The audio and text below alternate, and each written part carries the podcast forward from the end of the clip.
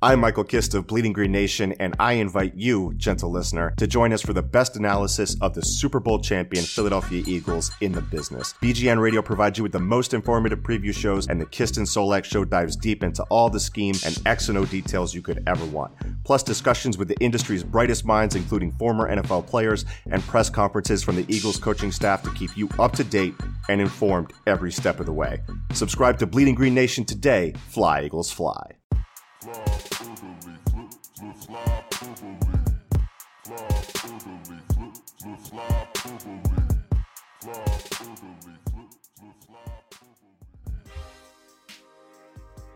This is Flyperbole with Steve Jaco and Craig Forsyth, who hope that if Tom Wilson gets a day with the Stanley Cup, that he doesn't take it back home to visit his parents on Garbage Island.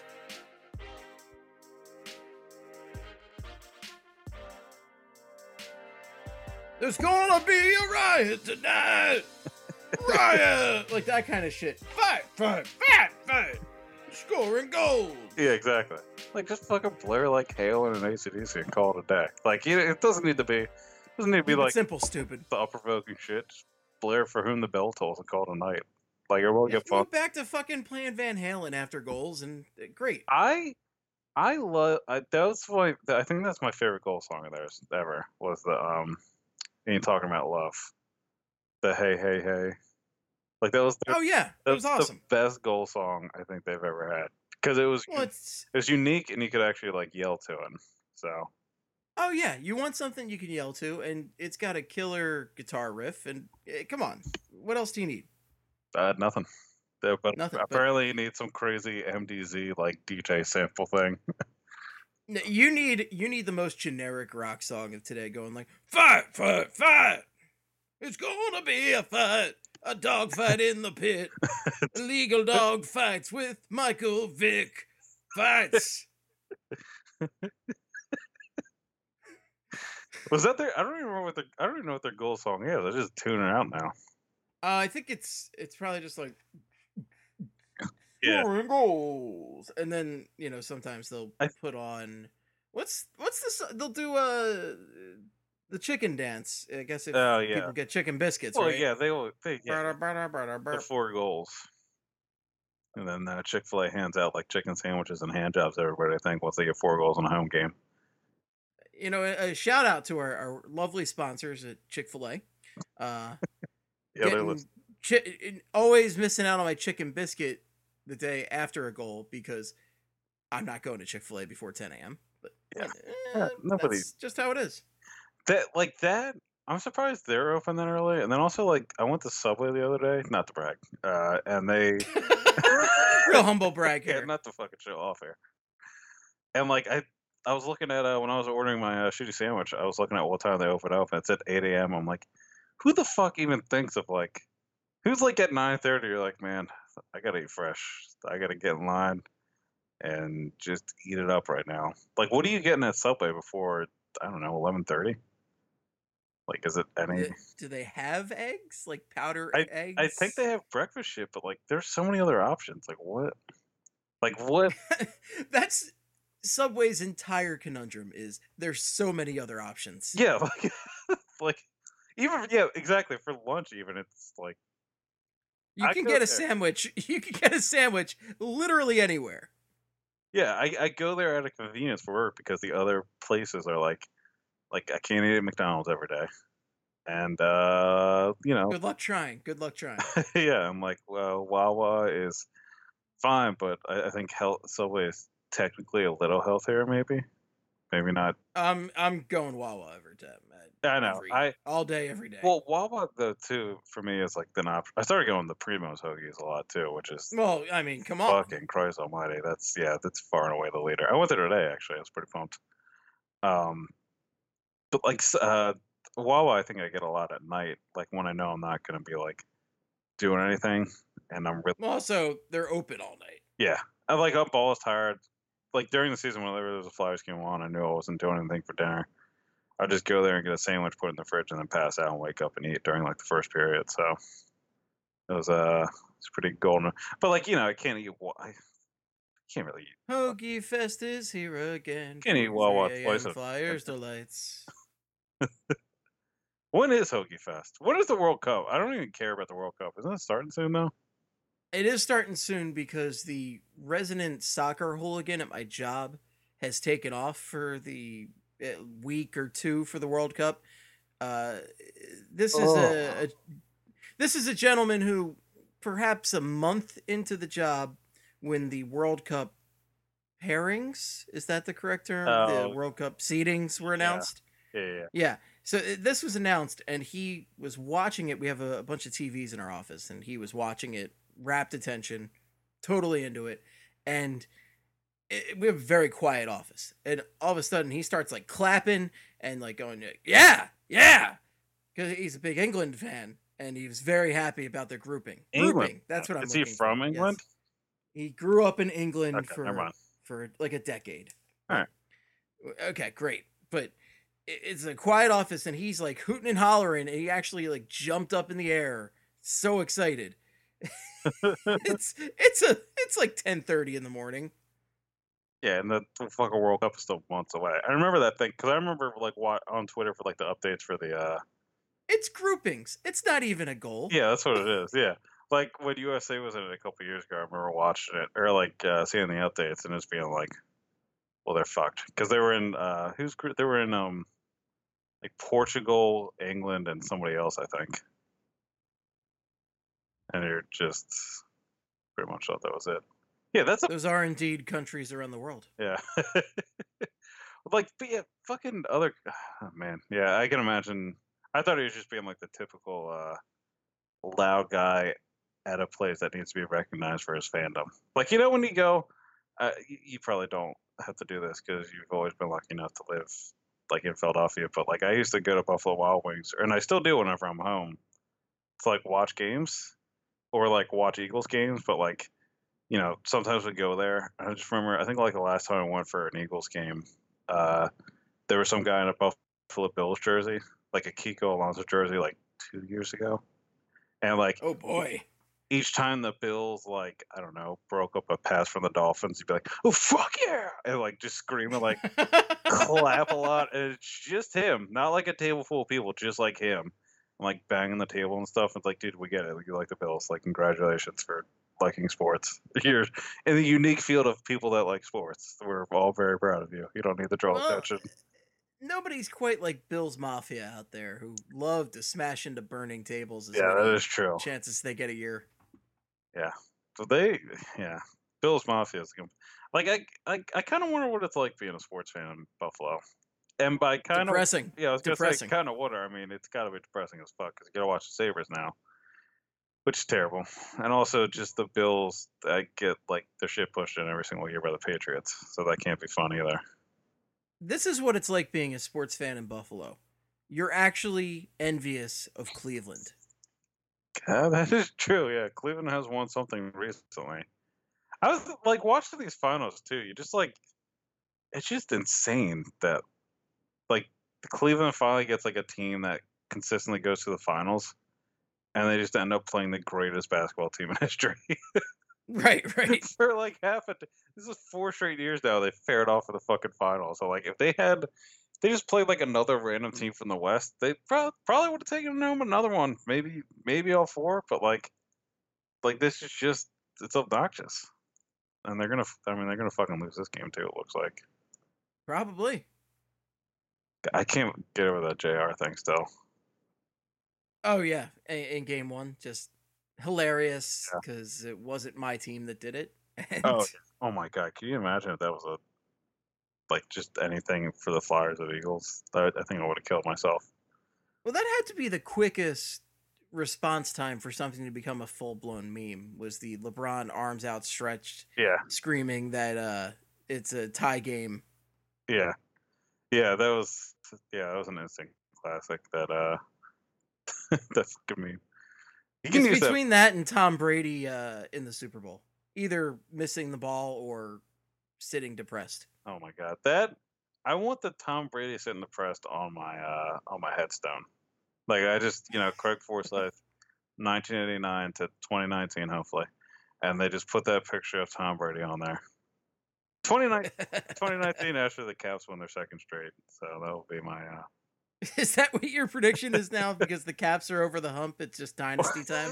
yeah, like this is like them being the Penguins once was the Caps were just like, all right, boys, let's rack up these titles now. We got the confidence. Well, they, man, like I am obviously. We might as well get into it. We might as well get Yeah. into it. I've- The actual hockey talk on this podcast, because I don't think there's going to be a ton today. Yeah, there's probably not a lot, but I, I will have to say I've been obviously I've been kicking and screaming the whole time, but like the the Caps are gonna do it now, and I'm not even saying that as like a like this. They're a different team this year. Like they've done so many anti-Caps things this season. Like any other Caps team, a would have lost the Penguins. Uh, B they would have lost to the. I mean, they would have lost to the Blue Jackets the way they started off that series. And then also against the Lightning, once they went down three to two, they would have lost. They would have just lost Game Six there. Like it's, they're not, they're not the same Caps. They're uh, like they're just also defensively become monsters in the postseason. And this was, I was telling you this before the show, and I, I was looking it up. Like, God, because I downplayed this team a lot this year. I was like, this is doesn't feel like the same Caps team, but I guess you know take off some pressure from them and kind of put in more role players that are defensively responsible. They, uh, I guess, they kind of run shit, and this is and that's what happened this year. But when you look at the regular season, uh, the expected goals for percentage during the regular season was forty six point eight eight, which would put them twenty fourth in the league between the Rangers and Islanders, who are both, you know, not great in terms of possession. And in the playoffs, they're 50.98, which is fifth out of all 16 teams, which is pretty good. And then, uh, like the uh, big deal that they always talk about in the broadcast are shot, are the uh, the team's ability to block shots, which is pretty evident. And Holtby has made some ridiculous saves. Obviously, you know, made the save, uh, but it hasn't been. He hasn't really stolen a game for him. Uh, and you can you can tell that with the expected goals against per 60 uh, during the postseason is 1.99, which would have been, which is third in the postseason. They would have been one of two teams throughout the entire regular season to have like under two goals against per or expected goals against per 60 with the Wild. So like they were just behind the Wild in the same rate that the Wild had during the regular season. And during the regular season, they were tied for 26 with a 2.56. Like they were a team that just gave up a lot of chances throughout the year. so it's just they became a completely. I, I guess once the postseason started, they're like, "All right, you guys want to play defense now? Let's uh, let's just take away the slot. We'll just shut it down. Just not give the other team any chances." Also, Holtby became has become. Uh, I mean, I, I guess he is just a benefactor of the team in front of him because he went from 907 in the regular season to a uh, 923 save percentage in the postseason high danger save percentage, which I think was a big argument for why Grubauer should have been starting at the beginning of the postseason. Uh, Holtby had a uh, 769 high danger save percentage during the regular season. Very nice. Uh, and then in the postseason, he had an 8, 851. So, like, everything, like, the the three arguments against why they probably weren't going to go far this postseason, they just all turn on their heads and the, they just changed it during their run. So, like you get like during the, I mean, obviously the Penguins' runs were a lot worse because it was the Penguins, but like you, you look at like that, man, that Penguins run last year was annoying for a lot of reasons, but like the Caps haven't had, if the Caps have gotten any breaks or gotten lucky this year, it's kind of like banked up good luck that they've deserved for the last decade after all the shit they've kind of like gone through. Like they just th- these Caps teams for the last bunch of years have just been kind of unlucky. And like the James Neal miss in game like the last game, kind of lucky. I mean, James Neal just fucking missed it. Which also, if we want to talk about joining the uh, Tampa Bay Lightning on my shit list, uh, Marc Andre Fleury and James Neal are, are right up there now. So James Neal. Uh, James Neal's biggest accomplishments in the postseason are uh, just knocking out Drew and Couturier on the same shift. That's pretty much his biggest claim to fame. and then also just losing to the Penguins last year in the Cup, and now he's going to lose to the Caps in the Cup this year. And then Fleury last year helping the Penguins to a Cup, and uh, and then this year uh, shitting the bed at the right time. Let the the Caps do the thing. But uh, yeah, uh, like they, I mean they've, I mean this has just been a hell of a run for the Capitals. It's really what it, really what it is. No luck. They just just fucking kill teams. I mean, they ran over the Lightning. They went to seven games, but they still just they, they pretty much just killed them every game, except for like game five or whatever. So Yeah, and I, I just it's kind of stunning that the Caps are here on the brink of actually doing it, actually Yeah. winning that cup, and uh, you know we were talking about it before the series. This is kind of not quite the worst result that could have happened, but as far as out of the final four goes, not what we wanted. Oh yeah, no, no. I think even from like uh like these finals have been they've been pretty entertaining more or less. But like I just wanted to see Lightning Jets just because no rooting interest. I think it would have been more high flying of a series. I think there would have been a lot more skill top to bottom in that series, and just I think it would have been like even if you don't like for people that are just tuned to the cup final, I guess because it's the finals. Like it, it would have just been a really entertaining series. Uh, like this series though has been pretty good and had a lot of close games. Game one was nuts. Um, I think the probably game three was the least exciting one, but that was just because the the Caps just took out the the Golden Knights. Like just took them out of the game offensively. They didn't have a lot of chances all around. Um, but yeah, the, I mean, I can't yeah, just Ca- Penguins back to back years and then the Caps this year. So I can't. Apparently, we're just gonna have to go through every like painstaking team. Well, this is essentially early '90s, early to mid '90s Eagles, right? Where the the Eagles had to deal with the oh the Giants, and then the Washington, Redskins the and the Giants. Cowboys. Yeah, exactly, exactly. Yeah, uh, I guess so. Yeah, The- I- yeah, a couple really painful seasons because I mean, get knocked out by the Penguins this year. The Caps win. Two years ago, they got knocked out by the Caps. The Penguins win. Penguins also won another cup in between during a pretty frustrating regular season, where the Flyers' underlying numbers supported that they should have been in the postseason, and they just didn't make it because of goaltending. And then, I, I mean, I don't know. Like I, I wonder. I wonder who's next. Like, are, are the Islanders close? Like, is is this whole Lou Lamoriello thing going to turn it around and they're going to go in Well, division?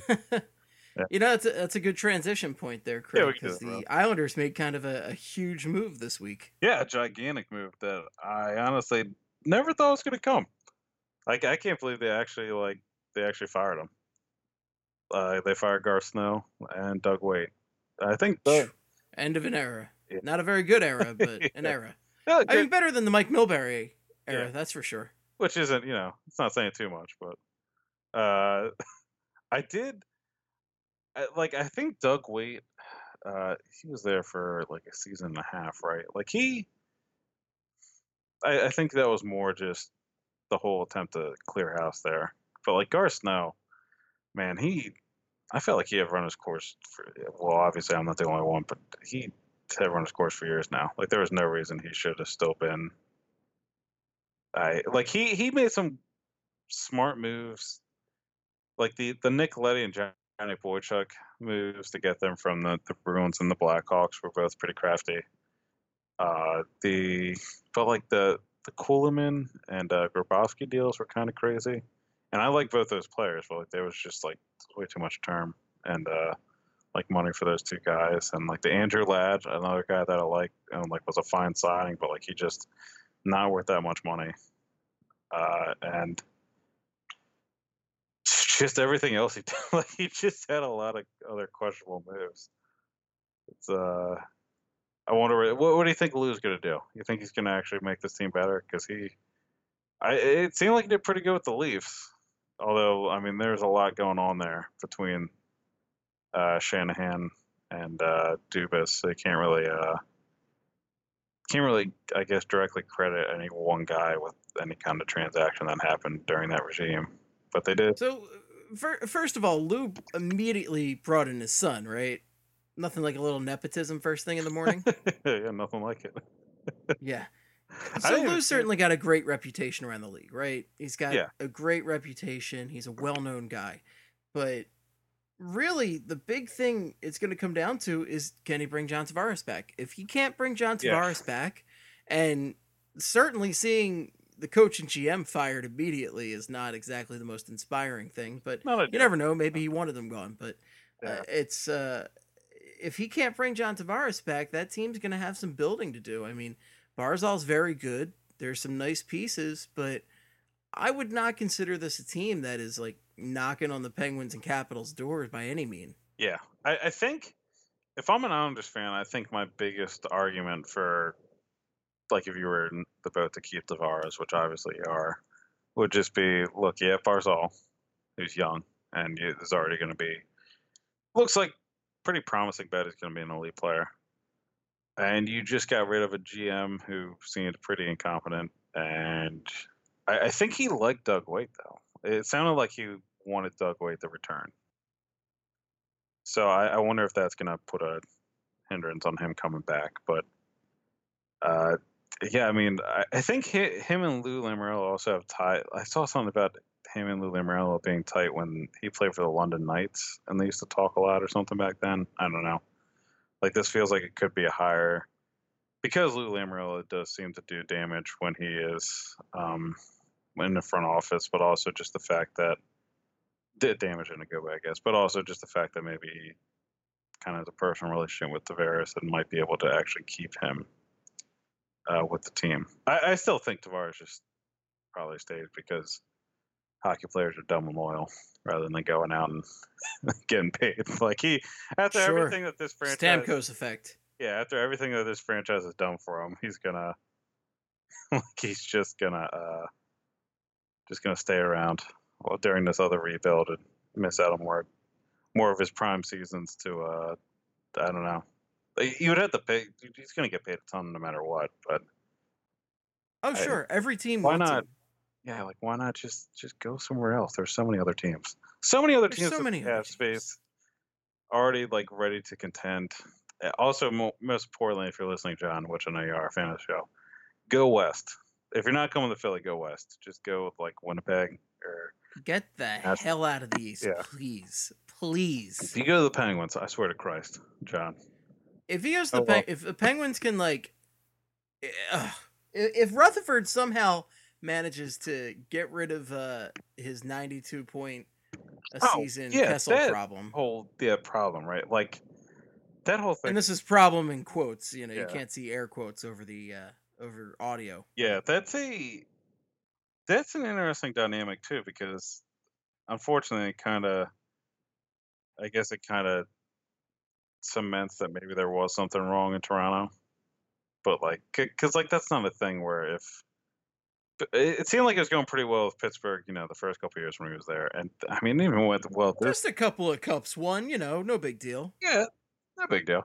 And he also, I mean, he had fucking 92 points this year, so it's not like this year was a bad year, but I, yeah, they're talking about like his relationship with Sullivan and everything, but I think they all have to kind of suck it up because big reason why they've been dominating is uh power, like their power play over the last couple of years, and he led the league in power play points this year, I believe. So he's Power play and scoring depth. The the scoring depth is just everything with that team. Yeah, yeah, Jake Guentzel uh, going off. Uh, yeah, and guys, well, no, it's like uh, Crosby can play with two guys. it doesn't matter who it is. He's going to make them into superstars that they'll trade for too much. And then uh, you've got Malkin, and you you can sometimes have Kessel on the third line, and that's just crazy. Yeah, they had yeah they had Kels.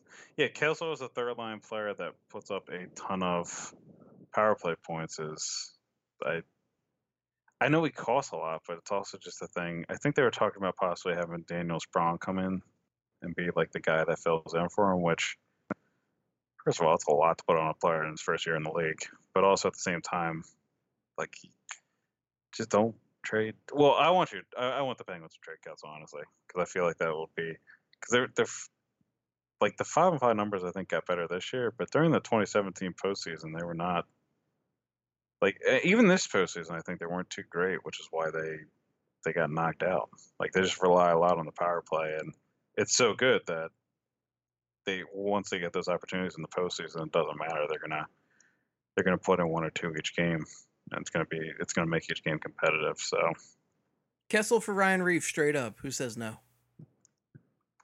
Kessel in a first for Ryan Reaves. Ryan. Oh yeah, of course. Man, I Grit, hustle, heart. What more do you ask for? there's a lot, and I put down the Gallant quote that I wanted to talk about, but man, just the idea of like David Perron sitting for Ryan Reaves, and Perron, I he hasn't scored this postseason. I get that, and still though, like, like what is, like what is Ryan Reaves doing for you? Like, he- the- Grit, yeah, it's, heart, it's to make sure that toughness. if Tom Wilson is going to run people, which he still is, and he did, he already has like the series. Like, is it so? Soon to be overpaid Tom Wilson. Yeah, is it so that Ryan Reaves can eventually beat the shit out of him? Like, what's the what's the end game? Like, there's no point. there's no point to having the lineup. He's not gonna. Oh, I'm not gonna say that. He actually has scored some goals this postseason, but this has just been a postseason of just random dudes scoring. Him, Tom Wilson, Devante Smith, Pelly, just all racking up goals because why not? Because who who even cares, Steve? It doesn't matter. Yeah. Sports are bad. no, sports aren't terrible. I was thinking about, you know, after the Caps do this, uh, I think I might just change my, uh, just change my entire approach. Like make it, uh, just talk about like uh, home decor and like gardening. Just plants are good. Plants. So you can talk about that. I'll talk about the movies I've seen and go Yeah. from there. just me posting pictures of like potted plants, being like, "Look at these flowers. Look at this flower bed. Look at what we did in this backyard." And just like pictures, You know the uh, the tomatoes sure are coming in nice this year. just like pictures of me and like like a collared shirt tucked in the jeans, just bending over near like garden, smiling, just like pointing at. Look at this gang. It's it's jalapeno season. It's an extra spicy post. Am I right? me husking corn next to a lake. Welcome in the plants are awesome. This is this is Greg Forsyth. Some people might say it's corny, but I love corn. Oh God. But, uh, all right, sports are bad. Uh, Esteban or uh, Corn is good. Cor- I feel like as soon as I do that, somebody's going to take sports are bad though.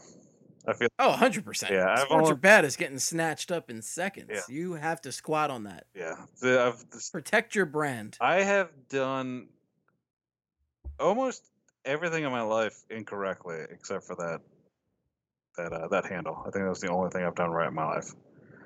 Everything else has just been a uh, just a complete shit show, and just beautiful contradictions and just nothing done correctly except for that handle. So I think I got to keep that. The Gerard Gallant quote that I wanted to talk about though. You ready? It's a long one.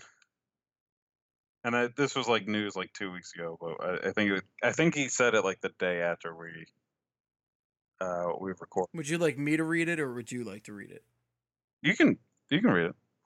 All right, I'm going to take a crack at There this go. It's a game of mistakes. You're not going to be perfect every time you're on the ice. And then when mistakes happen, you forget about them and you move on.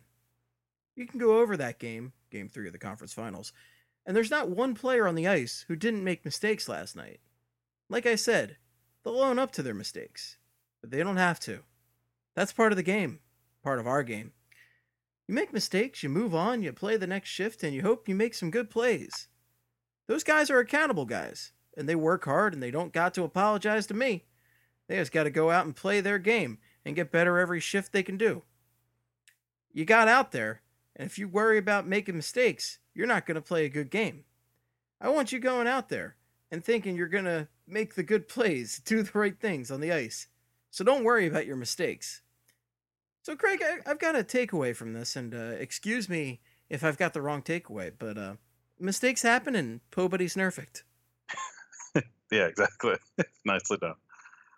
Yeah, uh Pobody's perfect and also just like who what coach do you think I I put down this quote because who do you think would not be saying this type of thing to their team?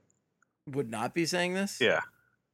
Well, I'm assuming you're going for Dave Hakstol. Yeah, I don't think Dave. I don't think this is a Dave Hakstol philosophy at all.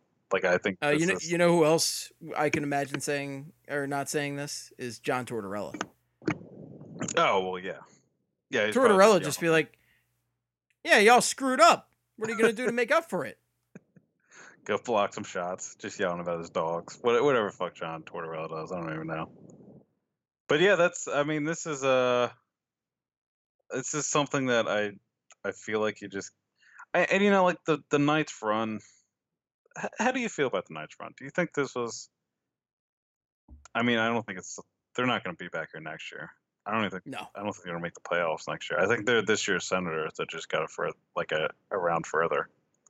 Oh, I couldn't agree more with that assessment. They've had insane goaltending, absolutely insane goaltending from Marc Andre Fleury, Yeah. So and you know they've they've been fast for sure, but it's just not a consistent model, and it's going to be pretty funny when a lot of these guys get some pretty nice contracts out of this. I'm looking at you, James Neal oh, and it's they're just stuck with them for a while. I mean, they've got plenty of cap space, but Yeah.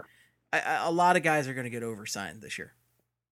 Yeah. Well, also it's just like McPhee had the the clean slate this year, and he, I mean, he's already starting to make some questionable moves. Uh, Tom Tatar is a guy who's often scratcher at this postseason. They gave up three picks for him, including a first. So, I uh, maybe they're just gonna have like this one run that just uh, kind of holds off their uh, their expansion team, uh, like pain in the beginning. Like this, like the year one was a really nice run, and then you're gonna have like four or five years of being the expansion team that everybody expected. And they're just gonna be at the bottom of the league now. And this year was just like one crazy fluke run. Uh, I was thinking about like I, I heard a couple people usually reference the Panthers for this team because I mean it was hot goaltending. The expansion team got pretty far that nobody expected. Gerard Gallant. Chocolat, yeah. And I, I was looking up. I was trying to do like a, a game for like expansion draft, uh, like teams in the playoffs this year, but I, I could only think of a couple questions. But uh, one, one of them I was looking up was that postseason run with uh, Vanbiesbrouck posted a nine thirty two save percentage, I believe. Do you know who the leading goal scorer on that team was? Okay, so we're talking. 1995 96. Okay, um, oh, we were talking about the expansion Panthers, not the Panthers from a couple years ago. Okay, okay, so Gallant obviously not accurate, but uh, leading goal scorer. Yeah, yeah. Would that be uh, a guy we mentioned on our last recording? I thought that. Not even close. There were like Okay, five wait, guys wait, in front of him. All right, let me just. Mellanby had nine points. Uh, Ray Sheppard had 16. There's somebody above him. And I I would be very surprised if he got it.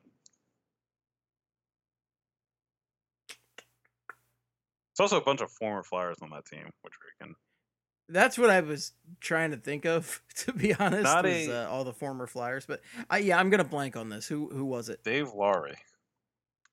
Yeah, I don't even know who that is. I don't know either. Actually, I gotta look up to make sure it's not a former Flyer either. But uh, I I don't think so, but uh, who knows? Yeah, I don't think so either.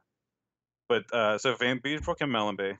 There are a couple other ones. Um, there was uh, Gord Murphy. It is, of course, worth noting that uh, Vanbiesbrouck would become a Flyer after Yeah, uh, his stint with Florida. right, right, right. Yeah, we're on this timeline that we're looking at. He's a former Flyer. uh, well, I think same with Time is a flat circle, Craig. yeah, I think same with uh, Ti- uh, Jody Hull actually. Jody Hull, who's a former Flyer. Oh, the legendary. Yeah. The le- le- why did I say it like that? Legendary. Ooh, The legendary Jody Hull. Oh, Who uh, I'm pretty sure one of the worst Flyers of all time. Absolutely. Who I'm pretty sure was the same path of uh, he joined the the Flyers after that run because I remember him being on the Cup team, not Cup team, one of the ones that went to the Cup in '97. Uh, and then uh, Terry Carkner, who was the stay-at-home defenseman, pretty physical for the. I think he actually was a former Flyer at the time too.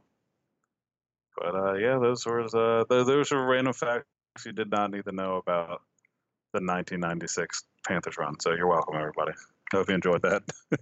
Part of the thing I looked up. Oh, also, what was the other thing? Uh, I think the only other there's only been one other team that's gone to the Cup final in their first year of existence, the, an expansion team.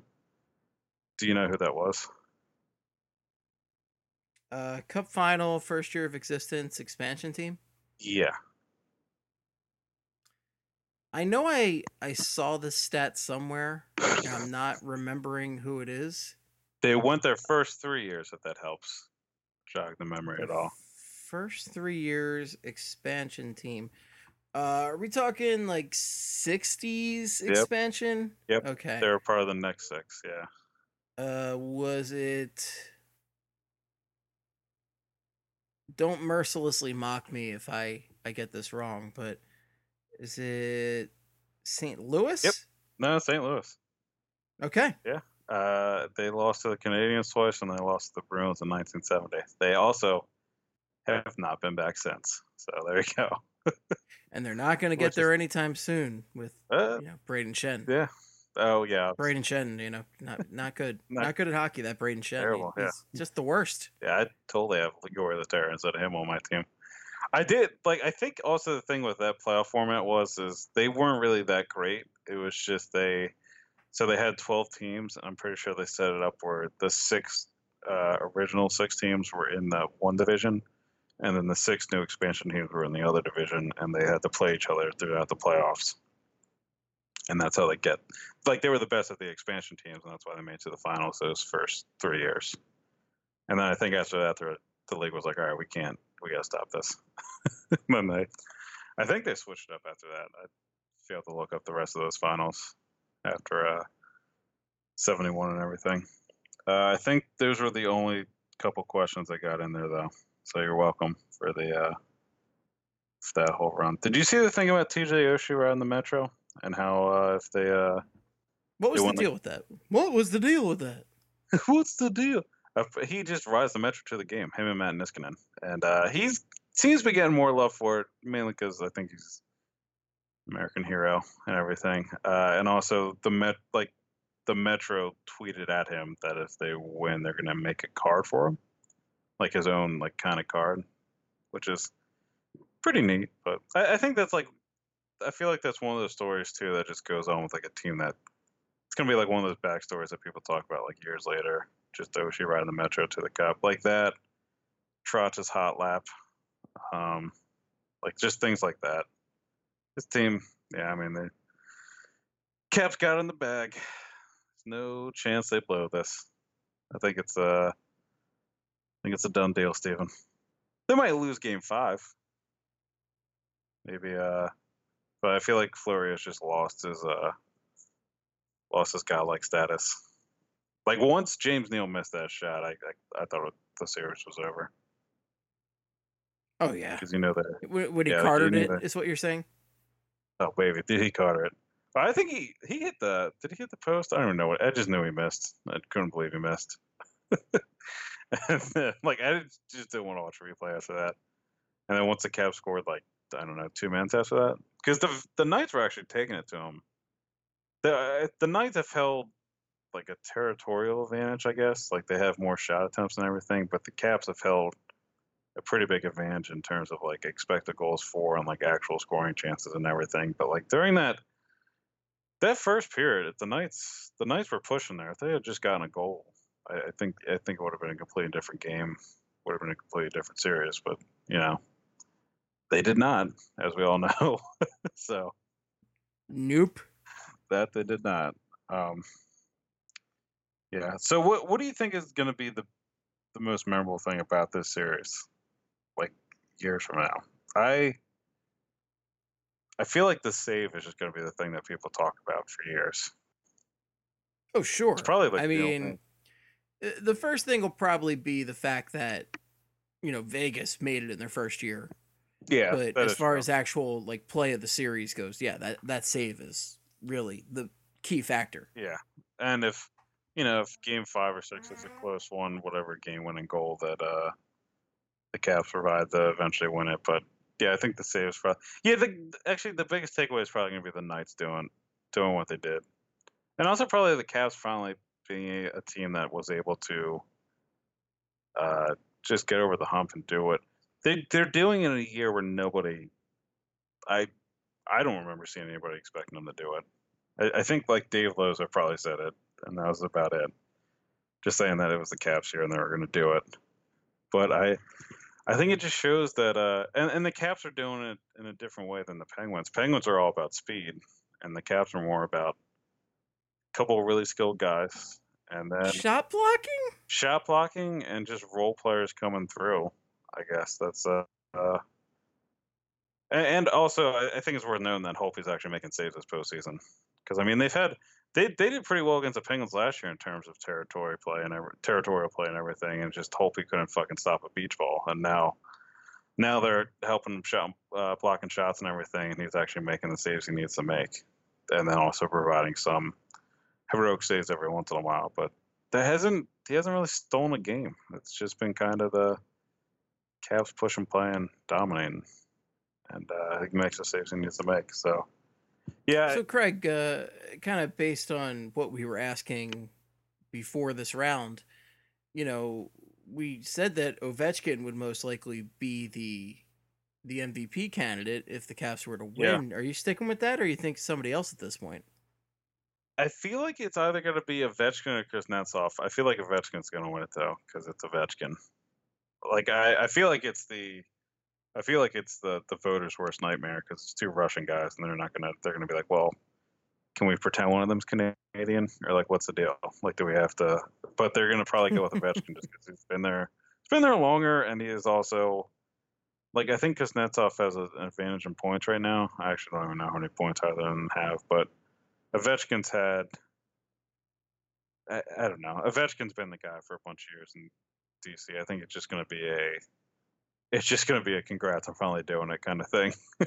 Unless Kuznetsov... Kuznetsov has 31 points. Ovechkin's got 26. Okay. Uh, Ovechkin does have 14 goals, though. Yeah. And he's had a couple goals in the. Or he has one at least in the final. Well, and as we know, Craig, assists aren't points, goals are points.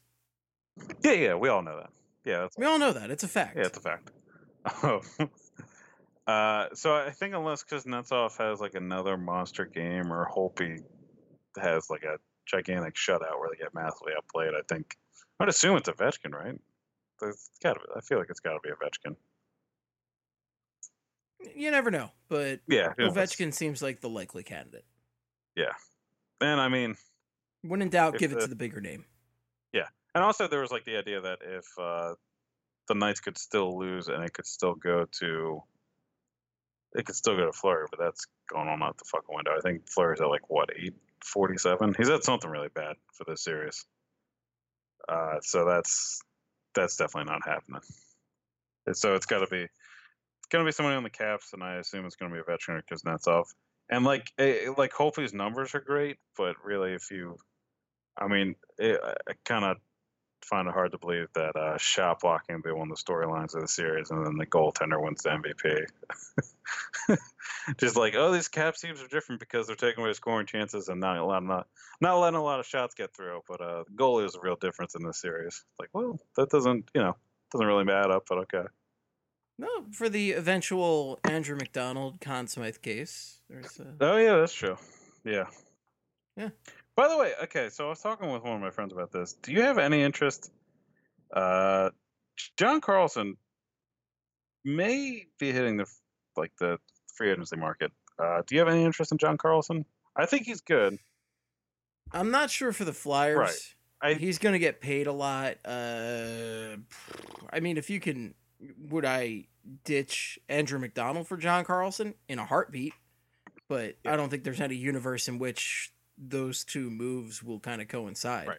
I, I think John like John Carlson is a really good player, and I would like him on the Flyers. But in terms of what they actually need and how much he's going to cost, like I just I I don't know. Like he he is a be a top pairing guy. I, yeah, he'd probably be a top pairing guy. He is a monster on the power play, but he's going to be a guy that I I want to say he's going to make over seven million. I feel like, and I feel like that's probably fair for the season he's had.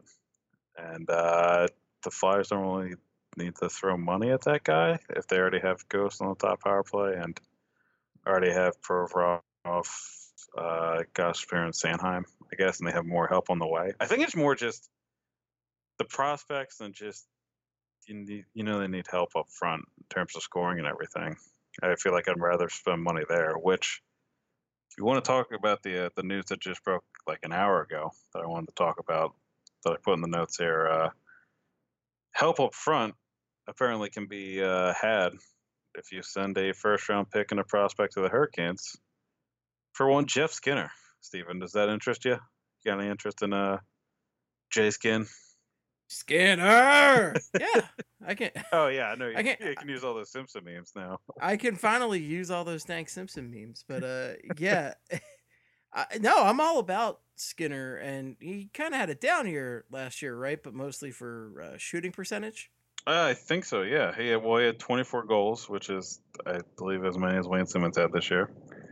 But uh, eight. Wayne Simmons, who had been pretty much hurt across his entire body from head to toe. Yeah, he had a hundred broken bones, and he tore every ligament in his body, but still almost was had 25 goals this year. Uh, yeah, apparently, according to Pierre LeBrun, first in prospect for Skinner. Skinner, eight seasons in the league, three 30 goal seasons, including one 37 goal season, and three other 20 goal seasons. Uh, 24 goals this season.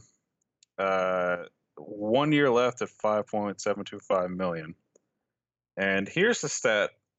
Here would be my big push for why the Flyers. There, there's a couple of reasons why I think the Flyers at least kind of should kick the tires on this. Uh, first of all, a first round pick.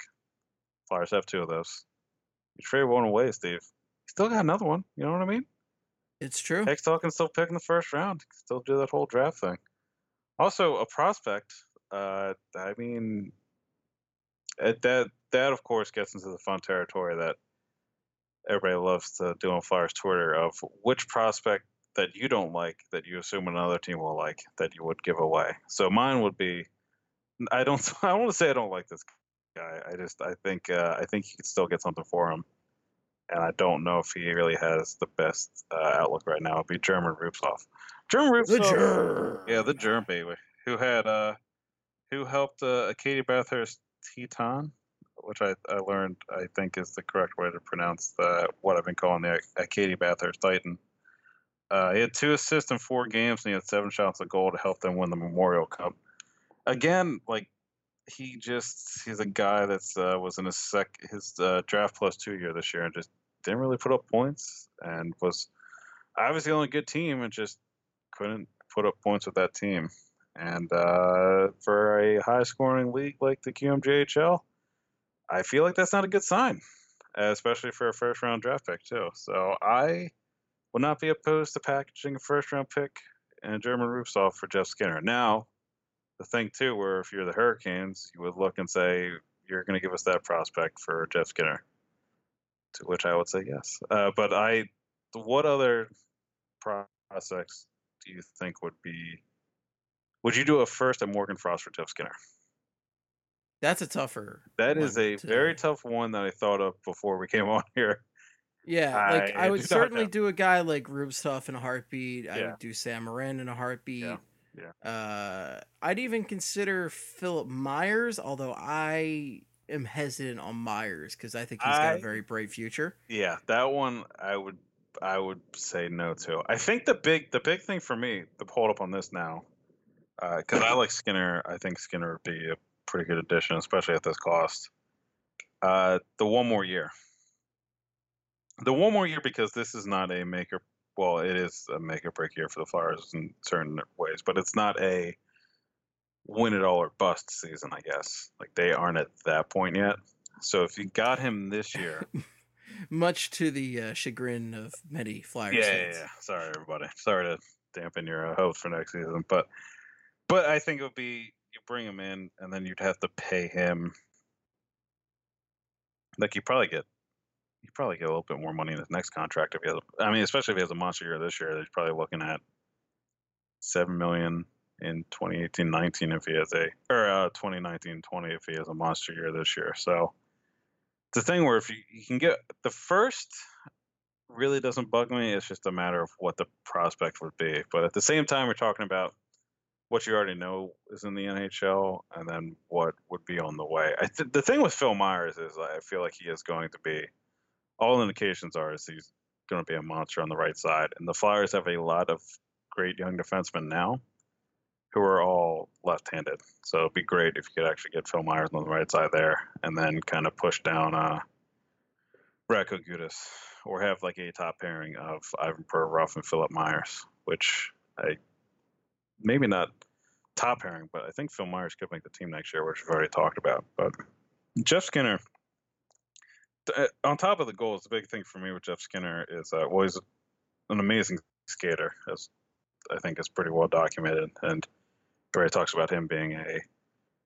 It, it, he used to figure skate, I think, or he took figure skating lessons. Something that really helps his uh, helps him uh, skate on his edge and everything, like Shane Gostisbehere does. But also just the he shoots the puck, which is uh, Steve. I don't know if you've heard this about the Flyers, but nobody wants to shoot the fucking puck on the team. Need and, snipers. Get the snipers. The Shoot. Proof, the proof, of course, is in the numbers, which uh, you know, there's an underlying motto for this podcast. So, three Flyers this year, Steve, had over 220 shots on goal this season. First of all, do you know who they were? Two forwards and a defenseman. Okay, wait, wait. So three Flyers had what? 220 shots on goal this season. 220 shots on goal this season. Sean Couturier. Sean Couturier, 227. Second. Claude Giroux? No. No, uh, th- I was gonna say there's some amount of goals this year, so that's that's why I was guessing. No, you know? oh no, no. I guess the captain say... just doesn't shoot enough. I was gonna say the first one is kind of surprising considering uh, the. What like, about uh? What about what about Shane Gostisbehere? Shane Gostisbehere is number three, two twenty one.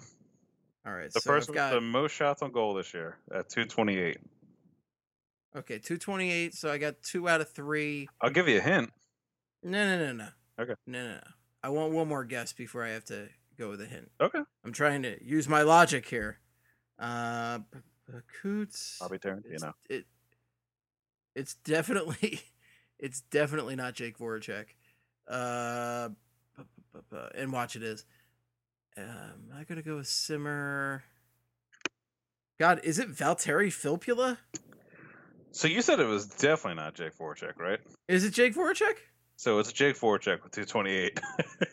wow, I I'm incredibly surprised by that. If that's Jake you... is the number one guy who gets accused of not shooting the puck enough. Oh yeah, absolutely. Well, I think that just also speaks volumes to like how often he has the puck and he's carrying the puck into the zone and how much he's just kind of motoring over like all over the ice and just yeah he gets. I I think I don't know if it's so much he gets knocked for not shooting. It's just I think sometimes he just gets uh he gets blamed for making dumb plays. But I think it's a thing where he just has the puck so much it's gonna be it's like the Erik Karlsson effect, which I'm not saying Jake Voracek is the Erik Karlsson a defenseman, but or any puck carrying defenseman on a mediocre team that always has the puck where if you play half the game and you have the puck on your stick most of the time when you're on the ice, you're going to make mistakes. And people are probably going to pick up on that if they start building the narrative in their head that this guy makes dumb plays. So I think that's the thing with Jake Voracek is he fine underlying numbers, puts up points, but once or twice a game he will throw an errant pass into the corner where he thought a teammate should be, and usually is on plays, but isn't there. Or he'll throw a puck back to the point and Gostisbehere is pinched, and then the puck just goes into the D zone, or kind of makes too much happen on a one on three. Things like that get really picked up and highlighted. And uh, I feel like when you're Voracek, you get the puck on your stick a lot out there. So I think that's what happens with them. But back to my point three Flyers had 220 shots on goal this season. How many shots do you think Jeff Skinner had this year? Um, 200. 277. I think wow. finished 12th in the 12th in the uh, league this year. The last five years, Shoot. the last five years, he's had 235 shots on goal or more. So the last five seasons, he's put he's put more shots on goal than the Flyers had uh, any single Flyer had this year. So uh, worried about getting uh, guys that get the pucks in the net. I feel like Jeff Skinner would help solve that problem. And also, he is, like I said, pretty good skater. He's also pretty fast. So if you put him on a line I don't know, like Giroux, Couturier, Skinner would be a pretty ridiculous top line, or even just uh, like if you did just uh, Patrick Lindblom and Skinner would be a pretty good second line too. Like sure. I, I, feel like you, even on the third line, Skinner, um, Scott Laughton. Well, so we'll go with Scott Laughton as a third line center. Shout out that one guy that jumped on us uh, for in the comment section months ago. Uh, Skinner, Laughton, and Simmons would be a pretty ridiculous. Never forget. line. Yeah, never forget. That guy. I wonder if that guy still listens. He's just realized he gets ripped on by us for like once every other episode. Well, you know, you can reach out to us at Sports Are Bad. Yeah, go ahead, tweet at me. I don't give a shit. I'll, I'll, I'll tweet at you more and I'll dunk on you. That's fine. Said one thing about Scott Laughton, which was the correct analysis, by the way. And this guy, this guy. Oh, I I'm aware. Yeah. Also, I feel like you could add Jeff Skinner to the second power play unit. He was a second power play unit guy in uh, Carolina. Definitely be an uh, improvement over uh, Jori Lehtera or Filppula on the second power play unit here. So I think there are a lot of reasons why you sh- you could add him. I think the one thing that might scare me is just the you're going to get him for his contract year. He's going to have a gigantic year and a year where you're really not going to be contending. And then you have to worry about figuring out his contract when you also have to figure out Provorov and Goss's or uh, Provorov and uh, Konecny's deals too. I think that'd be the one thing I would not be too too excited about. But I say uh, fucking bring him in. Let's go for it. You get Yeah, I'm all about a move like that. yeah, you get Jeff Skinner. Get John Tavares thinking maybe I want to get my rights traded to the Flyers. That's all I'm saying. Mm, mm, Maybe you bring him home. Bring him home. Yes. no, I there there are guys finally available that would be the right move. And this is what I've been holding out hope for with Hextall is that he's been waiting for the right guys to become available because the past couple off seasons the the talent pool available in free agency and trades just hasn't really been anybody too exciting. Like nobody really, you know, want to jump out and like risk the future of your franchise for. And I'm not saying Right. Like Skinner's the kind of guy you don't have to risk the future of your franchise for. You have a surplus first round pick this year, and you've got surplus prospects. So Yeah. you have the means to go out and acquire a guy like that, and you have the cap space for a guy like John Tavares. Yeah, the, like the Jeff Skinner move. Honestly, I, uh, the big thing with me and Tavares has just been I want to see something. Like I want to see something moving towards Hextall moving this team towards being an actual contender. I feel like the Jeff Skinner move is honestly, if he does this, that fulfills my desire to have him make a move this summer. Like I just want to see something where it's not just yeah, like you said, we have cap we have cap space now. There are assets that can be moved. This is why you always draft and develop too. This is why you stockpile assets because now, even if it's a prospect we kind of like, there's probably another one just as good or even better at that position. Like th- I mean, theoretically, if they did a first and Phil Myers, it would sting. But Sanheim is going to play his first full season in the league next year, and they still have Gosser and Provorov who are extremely young, and you could even have Sam making his way up there too. So it's I I feel like this is one of those moves that you should easily. There's got there's going to probably be other deals like this, and also it's a it's a trade, which Hextall is a bigger fan of than I hope he's a bigger fan doing this in free agency. I hope he doesn't love doing if if his past uh if his record with uh deals is anything, I hope it's more towards trading than signing in free agency because free agency stuff hasn't been too great so far in terms of uh I think mainly a Dale Weise and Boyd Gordon, but Ugh. trades trades been pretty good. Completely forget about Go- Boyd Gordon all the time. Yeah, actually, speaking of trades, real quick, uh, and we can. There's another asset we can talk about too in here. The trades. Uh, one of the trades that I kind of didn't like last year, which is turning out to be pretty good uh, with each passing day, was the Isaac Ratcliffe trading the three picks, the 44th, the 75th, and the 108th overall for the 35th overall to take Isaac Ratcliffe. And uh, uh, Isaac Ratcliffe yesterday was named the captain for the Guelph Storm in 2018-2019. So there you go, the 28th captain in franchise history. So had a pretty good season this year. He's expected to be the captain next year. He had 41 goals, which was six in the OHL, on 282 shots, which was third in the OHL. And he had it's for, for 68 points, Steve. He was so close to having a very nice season, and 67 Oh, so nice. So close to nice. so close. Also, he played in two regular season games for the Phantoms where he had a goal. So uh, he's already gotten a little pro experience, but he will uh, next season will be his last season in the OHL. Then he'll join the Phantoms full time, and uh, it looks like it looks like Hextall found made a pretty good deal in the second round. Got a gigantic guy that has uh, some speed and pretty good hands. So And this is this is the same thing uh, that happened with Morgan Frost, where yeah, that was a, a move that at the time of the draft people kind of questioned why is Hextall doing this? I don't really understand why he'd move up for a guy like this. And since then, yeah, these guys, Yeah. these guys have really developed into the players that Hextall saw. So uh, there's a clearly Hextall's eye for lower level NHL talent is not good, but whatever he's doing, whatever scouting they're utilizing to look at the raw talent for these guys in the draft is outstanding and uh, seems to be getting better each year. Yeah, just just sit Hextall down and be like, look, when it comes to free agency for bottom six guys, pretend pretend you're scouting, and then he's like, all right.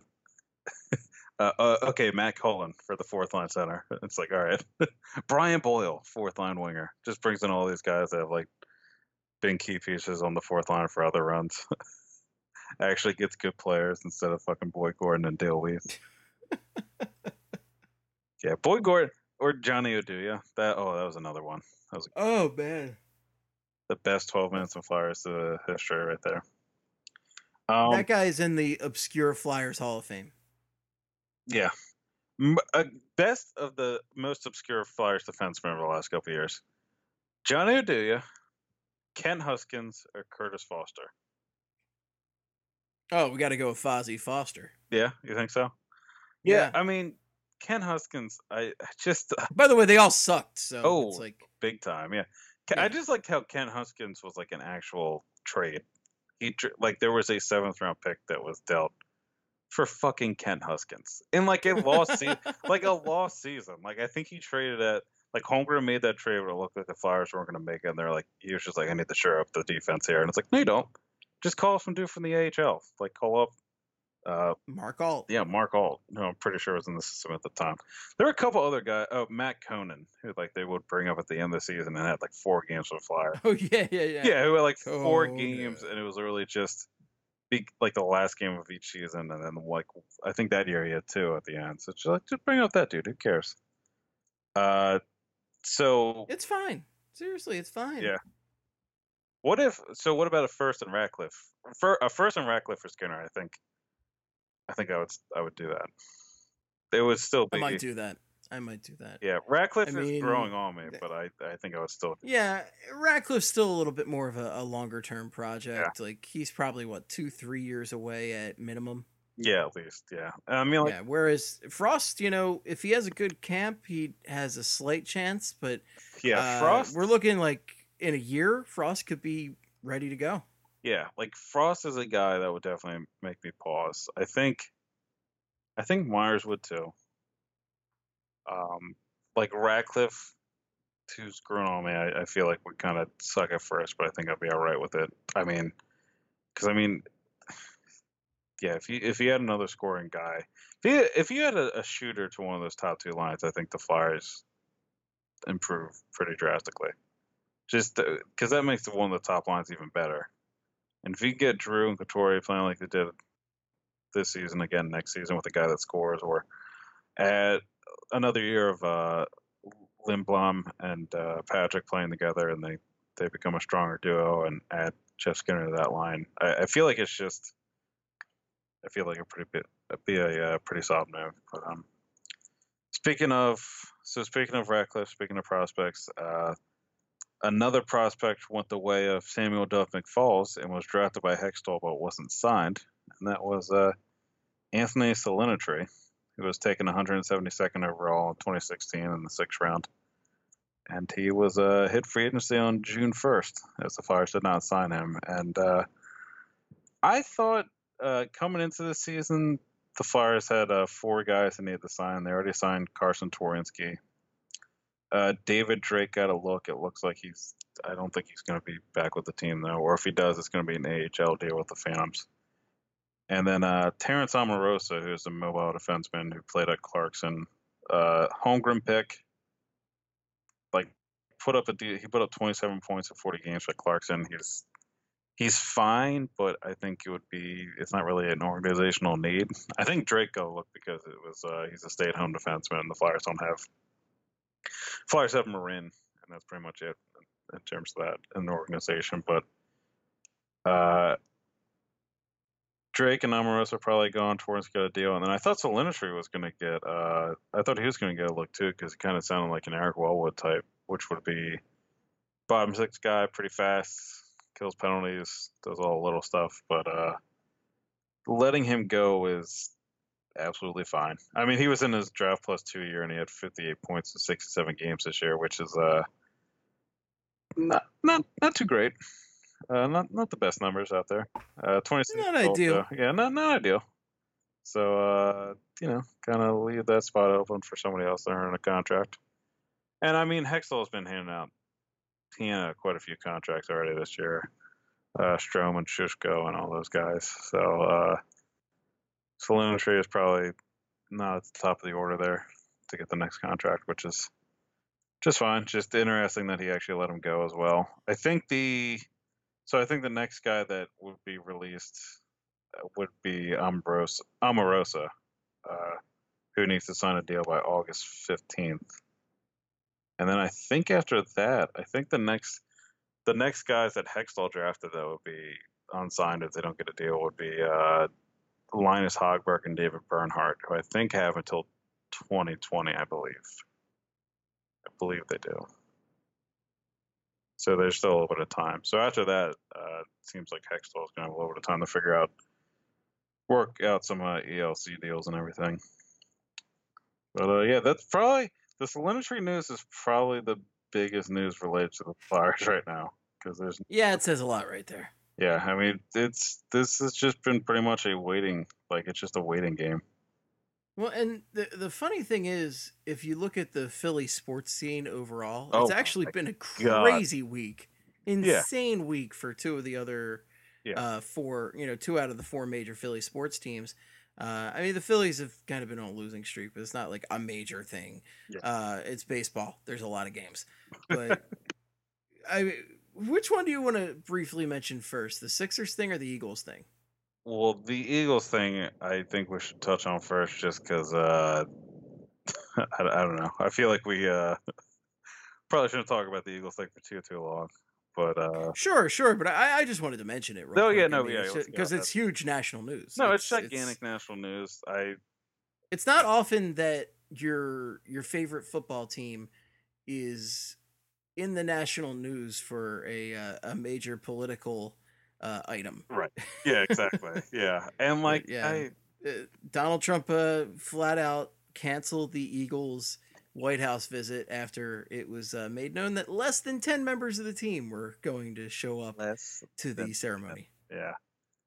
Yeah, I also heard the whole thing with the fans that went, the quote unquote fans that went was kind of a shit show too, because some Tim reporters were there. Furlong from NBC 10 was down there and said he interviewed at least six fans and none of them knew who the uh, starting that- quarterback exactly, was. Yeah. yeah, it's like who the starting quarterback on Super Bowl was, and they were like, I don't know. It's like, well, I yeah, it's a whole thing where I think it's definitely got ramped up because I remember being pissed off because of the whole Penguins answer about it, and it's still not really the best answer. And uh, but like, and we we addressed this before. Yeah. I think probably when we were talking about the the Super Bowl, uh, when the Eagles won the Super Bowl. Yeah. But I I think you know I I I'll admit I was a little hypocritical when Tim Thomas did this uh, with Barack Obama a few years back. oh So, yeah, Um, I- hey man, it's- you know, people. That's that's what makes the that what makes makes America great. It's the ability to protest these things and not be executed for it. Yeah. No, but seriously, it, it does. Uh, it's you know everybody's right to be able to to voice this kind of stuff, but it's I I just wanted to more comment on it from kind of just how bizarre the whole thing is and how you know being an Eagles fan all of a sudden seems like a political statement yeah. which is just bizarre. Yeah, I well, I think it's. I'm kind of surprised it hasn't been like the Tim Thomas thing was the only other time I can remember going to the White House was such a political issue, I guess. But it, it's a thing where, like, every team goes, and I mean, obviously, you know, Trump's uh got away with a certain section of America and just the way he talks and presents himself. But it's not the only president before that hasn't, you know, had people not really in his corner. And I'm kind of surprised that just other teams were just like, no, we're not going. Or maybe they have, but I don't remember it being broadcast as much as it is now. And it's just something where, you know, it, you're going like I think the big thing people were talking about, like, oh well, guys like Malcolm Jenkins and Chris Long missed out on their opportunity to like go and talk it out with Donald Trump. And it's like that's not what was going to happen. What was going to happen was they were going to take a picture with Donald Trump, and that Donald Trump could be like, could just frame that picture and hanging in the White House and pretend like everybody got along. It's not like they're going out there and they're going to like bang out all these social issues and like put a right, right. They Like, weren't going to sit around a yeah. table and have a conference, which right. That's it not what's doesn't work out for pretty much anybody. Yeah, so it's just like, hey, this guy that you hate politically, you want to go like take a photo up with him and make him look like a good guy? Like, no, no, thanks. I think I'm good. I'm just, I'm surprised that it's happening now with like the Warriors and the Eagles, and just, uh, it's just not a thing that's come up in the past. Besides, like, Well, this is the most widespread it's ever been. I yeah, I think so, and I, you know, I think that uh speaks volumes about Well, and I, I guess my, my, you know, besides the obvious uh, lack of racial diversity in hockey, uh, the other reason you don't really see this kind of thing in hockey very often is also just because hockey players are they're very much that like that team oriented uh humble like Yeah. humble to a fault in my opinion uh kind of guys where they're just like oh you know i don't want to drag attention to myself or you know bring too much attention Yeah. to myself all that it's, it's always just like yeah it's about the team it's not about me kind of thing yeah. uh, I wonder. n- this isn't to call like NBA and NFL players selfish. I'm not remotely drawing up that tired old comparison. Absolutely not. But there is a different mentality when it comes to hockey. So No, you're like- right. And that's why you see like the Penguins just kind of be like, sure, let's go. Phil will eat a hot dog. It'll be great. yeah, I think a big part of it too is just uh, a lot of a lot of guys in hockey are Canadian, so like they, I guess they aren't as in tune with like if if Oh yeah, no. I like got a group of. Americans were like, hey, you want to go see uh, Trudeau? They'd be like, yeah, sure. Why do I care? And then people, Yeah, I, I oh my Okay. god, what? You can't believe I can't believe you're doing that. And you're just like, all right, look, I'm not from here. Whatever. I'm gonna go take a picture. I don't know. It's a photo op. Yeah. Like, Yeah, yeah, because no. I mean, Tim Thomas was he's an American, so that he was obviously aware of what Obama was doing, even if uh, you know, Tim Thomas is a little Hey. uh, off his rocker, but He had some long Facebook posts. We'll just say that. you go with it. You know, hey, I mean, Very long you Facebook can be you posts. can be against Tim Thomas. I mean, you can be against uh, Obama's uh, political, you know, stances and everything, but Tim Thomas is one of those guys with his uh, Facebook opinions and everything. So it's just uh, Tim Thomas was, you know what? He he expressed his uh his opinion Yeah. in a very American manner, and you know annoying everybody on Facebook. that's the most American thing Look, you could do that- these days. That's something, by the way, that that's actually why I'm not on Facebook Yeah, anymore. Like goes both I have a- That's not just. I have an account, but I deleted my app because I just I got so tired of these long political rants from people, and I'm like, go. uh, I, I can't. I'm done. Yeah, it's. Yeah, it, it's a good time. I still have it. I actually, I posted something on there actually because of the. The uh, I didn't post anything about the Eagles not going. It was just the fact that uh, Fox News used a picture of Zach Ertz praying, and they were like, "Oh, wonder why he didn't go. Look at him kneeling during the anthem." And everybody was like, and like Zach Ertz actually tweeted out the picture. He's like, "No, this was during a prayer when someone was injured on the field, but you know, thanks for using my name and everything." yeah, and then they had, thanks to for they had to like take dragging me under the and bus, you everything. yeah. yeah. So I just I was cracking up because Deadspin wrote about it. So. But Oh, yeah, that's like great. I, I usually pretty much just every once in a while I'll post like one of my hockey articles on there. Don't really enjoy going, especially Right. now. I'll post the podcast link. You know, I don't enjoy going on there right now either because of all the uh, the Caps nonsense and all the people. You know, oh yeah, you know a lot more Caps fans than I've ever even yeah. existed. yeah. So like there are definitely like well, I mean it's only my one friend Mike, but it, uh, there's like it's just it like Ovechkin deserves it. Uh, Backstrom deserves it. I like TJ Oshie too. Uh, and I think he's been in the league for a while too. I think Barry Trotz definitely deserves to win. I mean, this is. I mean, he's a guy that was stuck in Nashville. Oh, Trotz is Oh. great. Like, Yeah. he he yeah, They're he was stuck in Nashville with like kind of a middle of the road team for a while and Yeah. no neck. And here he is, still no neck, but on the verge of winning a championship. No neck, maybe one cup. But like, I think if if if the Capitals weren't filled with fans from people I hated from high school, I think I would be a lot bigger supporter of their success right now. If that makes sense. You know, it's just people I went to high school. Like, imagine the people you hated from high school being happy about something stupid. And then that's Yeah, no pretty- thanks. yeah, it's pretty much what's going on. So, uh, you know, I don't, I don't need to, uh, I don't need to see that in my life. You know, I still, I still got to go home there. I don't want to hear about that when they don't know who anybody past like the 2008, 2009 Caps were. So, uh, no, thank you. I will, uh, we'll pass on that option, but uh, I guess we're gonna get it anyway. Uh, And let's. I also wanted to briefly touch on the other big Philly sports oh, topic of the yeah, week, and we should, yeah. Yeah, We got to talk about this one because this is one of the most ridiculous stories I've seen in a while. So, Sixers GM Bryan Colangelo was uh, accused of having five burner Twitter accounts I believe five. that he was. Yeah, yeah, and uh, there was a big investigative report by a reporter over at the Ringer, and I mean this shit's just ridiculous. Like he's going on to these burner Twitter accounts, bad mouthing his uh, again allegedly, allegedly, uh, Oh, yeah. bad mouthing key members on his team, talking about inside info, all sorts of shit. And it's just a terrible look for the Sixers. and here we are, what, a week later, and they still haven't done anything about it. They're still investigating. I thought I saw a report actually before we came on from the score that said uh, the Sixers believe he didn't have any wrongdoing in those Twitter accounts.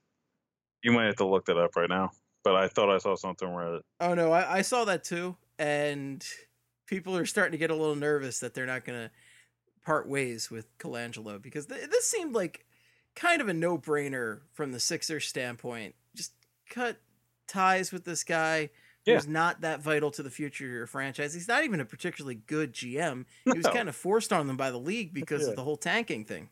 Yeah, yeah. I think that's the yeah. I think that's what's the big kicker here is they uh, the league forced the Sixers to get rid of uh, Hinkie, and then they brought in this guy who was just bad mouthing like former players and letting out all this information and everything.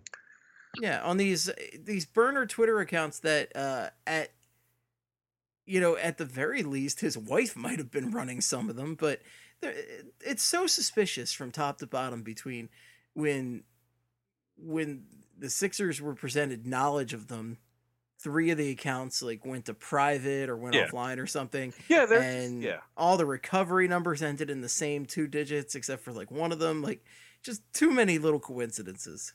Right. Like it's just so many so many things line up to him being related to the accounts and the Sixers like, uh, don't see nothing. We're we're good here. No problem. I like I just think of it I think it's funny from the angle of uh like I feel like if you're Chiarelli, Peter Chiarelli, you have to do this now. Like you just have to start off all these like fake Edmonton Oilers fans accounts and just uh just pretend like you're you support every move that Chiarelli did. She'd be like, "Oh no, I I I take Larsson over Hall any day of the week. What a great move," says the Shia man. 43. I don't even know what a fucking terrible name would have uh, for Chiarelli, but just something dumb. Just support the Larsson trade, support the uh, Lucic signing, just all that kind of shit. I feel like Chiarelli would probably be the best GM to have that, right? Like Oh, yeah. him, uh, maybe. Oh, can you uh, imagine Chiarelli's burner Mark accounts where he's talking shit on Taylor Hall? yeah, just that guy. he only follows five people, and it's like uh, Craig MacTavish and like Kevin Lowe and uh, oh my god, the Oilers owner who I'm blanking on his name right now. But It doesn't matter. yeah, yeah, it doesn't matter. So, uh, R- Richie McKinnock. uh, I don't know why the mix in there, but you know, he's, I guess he's Irish Canadian. Grant- Who knows? Grant Fuhrer 784 says, "Man, that Larsson trade was one hell of a trade." Uh, Like- Fury. P- Grant Fury, thank you very much. uh, Pisani's penalty box says, "Man, what a sweet signing that Lucic trade was." What do you think Fer- Fernando Pisani's doing right now? Is he- still Dude. still playing like in Europe or something? Absolutely no clue. Yeah, He's he was he was a topic of conversation for a hot five minutes during the 2006 Stanley Cup final, and then that was about it. Should have kept Pronger, says. Says Peter the Beater, uh, 393. like knowing Peter Chiarelli would be so blatantly obvious too. Like his name is just in all the accounts. Says Oilers GM 344. Now, do you think that Ron Hextall has a, a ghosting account that he uses to just monitor stuff? I, I'm pretty sure he has one of those where he, he just like logs on, quietly checks things out, and calls it a day. I feel like uh, I don't know if he does, but if people start tweeting about Andrew MacDonald being actually good, we have to we have to keep an eye out for that. Like there's probably Hextall burner accounts. It could also be a Holmgren burner account. Yeah, or if we, well for Hextall we have to make sure like uh, anytime somebody suggests a trade online, should be like, oh, what about the draft picks? When we keep the draft picks. Just like, oh, you don't want to trade these for more draft picks? Let's do more draft picks. Dale Weise was a good signing. Just things like that. Now that one, that's the Ron Hextall burner Yeah. right there. Uh, Boyd Gordon was fine. actually, the Nick Schultz extension was a okay. I thought it was fine. the Umberger trade worked out great. Blocker to the face 27 says. Chelios's choke slam 417 says it was a great deal. So Stick chop 87 says. oh, I, I I wish I knew more about Peter Chiarelli besides bad trades to come with better uh, handles for him, but I, I got nothing for you folks. Yeah. Well, if you have any good ones, uh, send them over to the old Flyperbole Twitter. Yeah. Um. Want to talk around the league real quick? Uh, we got some interesting little, I don't know, potential free agent Tidbits? tidbits. Yeah, a, a couple interesting Mm, tidbits. tidbits, little little bit of tidbits here. Bits of tits for you. Uh, Ilya Kovalchuk could be returning, to, or is eyeing a return to the NHL, and it seems like the Islanders. So he's going straight to free agency. He's not going to have to be part of the Devils for any convoluted bullshit or anything. I I don't believe so. I think he, because he's, I believe he's old enough now. Like he's, I think it was a thing where like they had, uh, they had do some. I, I forget how old he is, but I think he's he passed the age limit, whatever it was in that weird scenario, and also he was out of the league long enough that it wasn't a uh, like a long way around that big ass contract that they got out of. So they like terminated the contract. Like he had to stay out of the league for a certain amount of years because it couldn't be a thing where like the Devils let him go so he could go to the KHL and then he comes back the next season with somebody else. And I thought it was a thing where the Devils had his rights until he was like 35. And I think he I think he's getting up there. I don't know how close he is, but um uh the How how was Ilya's last couple years in the KHL? Do you have any I- info on that? I think he had 34 goals this year. I'll look it up real quick. But yeah, eyeing a deal with the uh, Islanders and Rangers apparently has already been talking to him. And he's looking yeah, at apparently two to- he's all about that New York area. yeah, and he's uh yeah, just not gonna leave there apparently. And um Well, you know, Ilya, you know what's close enough to the New York area without having to be the New York area? New Jersey. A place called. Philadelphia. a little place called Washington, and they're gonna A little place where freedom was born called Philadelphia. called Tampa Bay, baby. Uh, yeah, I and uh, Jagr got 3.3 million after he came back from the KHL for one year. Uh, Kovalchuk's looking at two or three years, and he wants six million. So I guess that's fair. Now, the Flyers aren't going to be in the running for this, probably, but I don't. would you take a shot at him? Uh, for three mil, yeah, yeah. For I, I would go on the two years part. I Uh, would do two years, six mil. I I give Yeah, that a shot. absolutely. I, I think it's, and if it doesn't work out, I don't know, you dump him. Yeah, and and also I believe he's talking six million total. If he's talking about six million per year, uh, uh, probably not. So okay, so he's thirty five. So that part of my whole theory still works. You know, you know what he does? He shoots. Shoots puck, baby. Scores them goals. Uh, speaking of which, he had 31 in 53 games this year, 32 in 60 games in 2016-17, 16 in 2015-16. Ugh.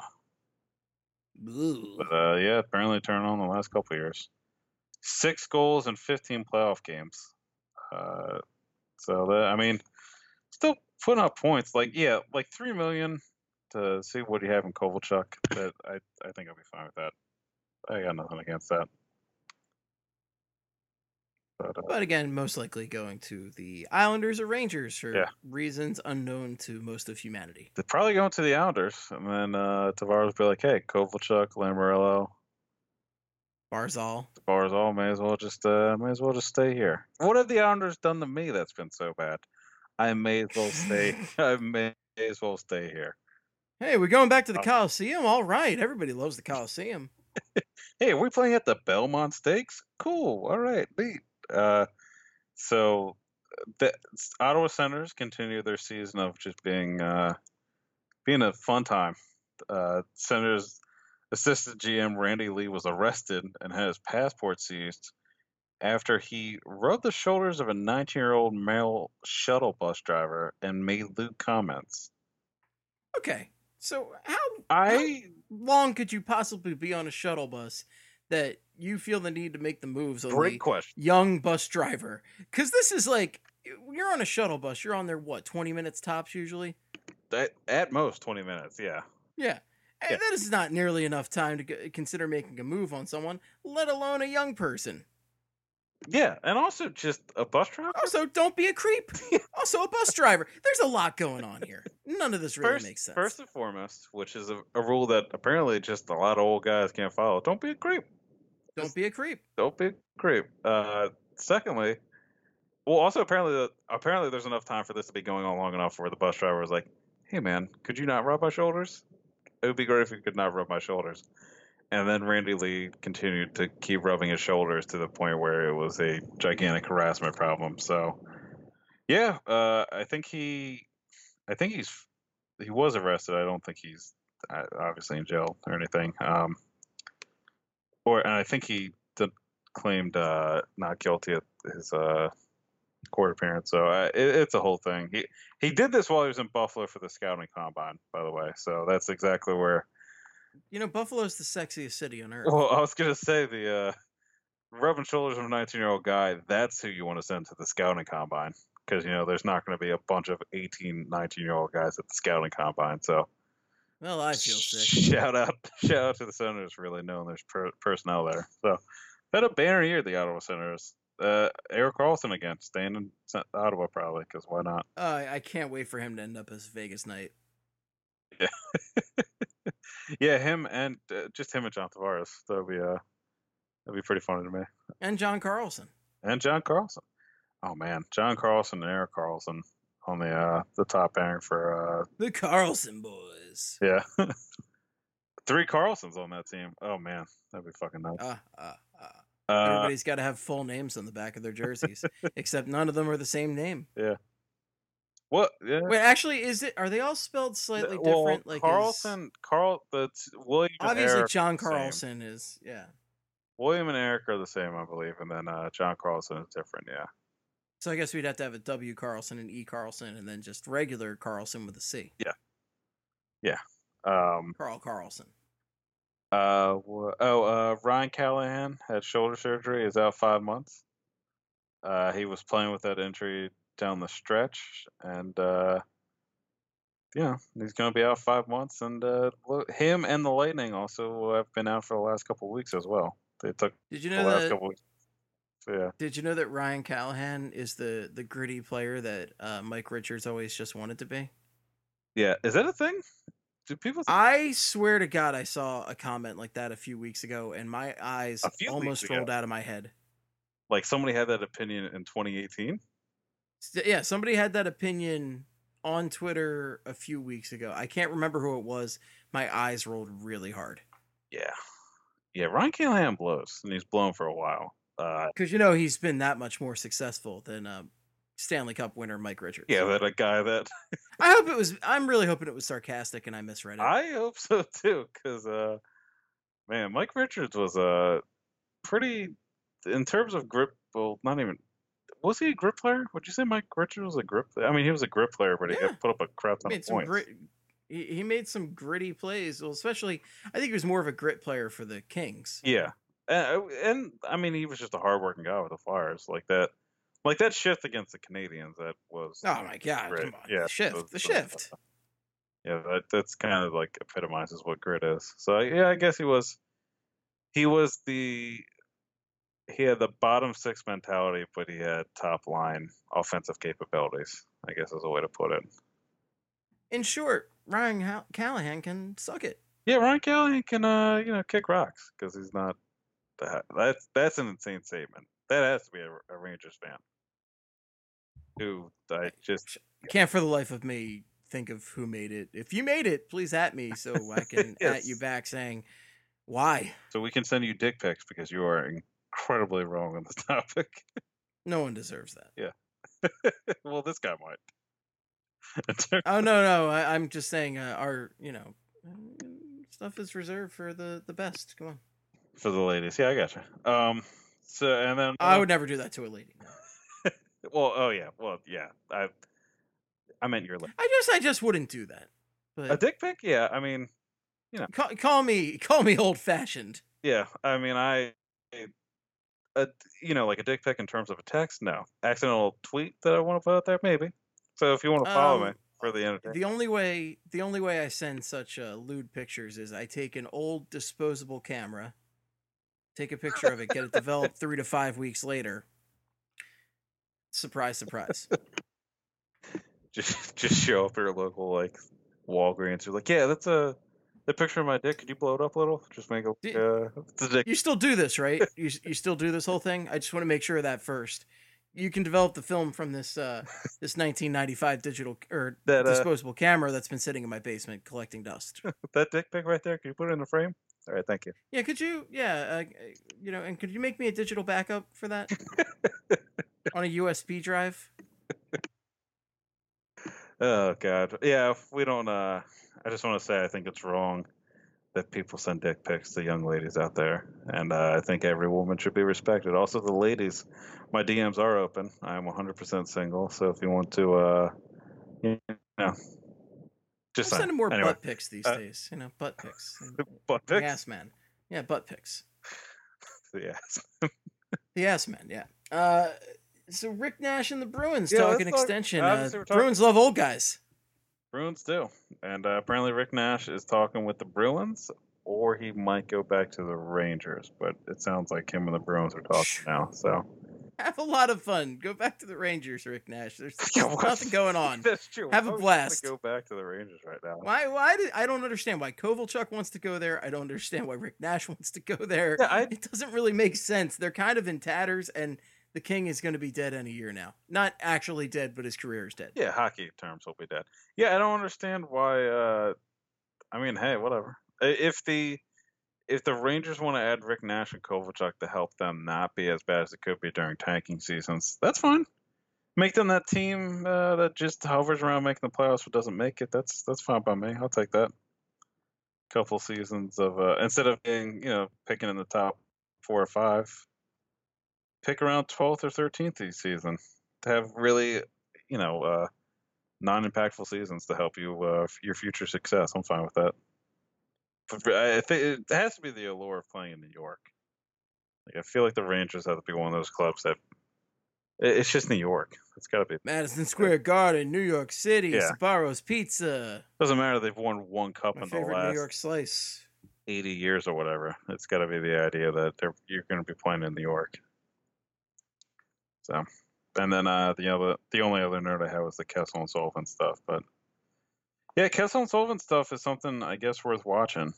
That is uh, apparently it's been brewing for a while. I mean, they because I, I read the Josh Yohe piece on the Athletic, and it was saying that like him and Sullivan had like a like in August, and they went to a Toronto restaurant, had like a big sit down for like four hours or something, and, like talked talk a lot about hockey, and uh, apparently it wasn't hasn't been too great. It wasn't great this year, but they kind of worked through it. So uh, I wonder if uh, I don't know, like I whose side would you even take there? Would you take Sullivan or Kessel?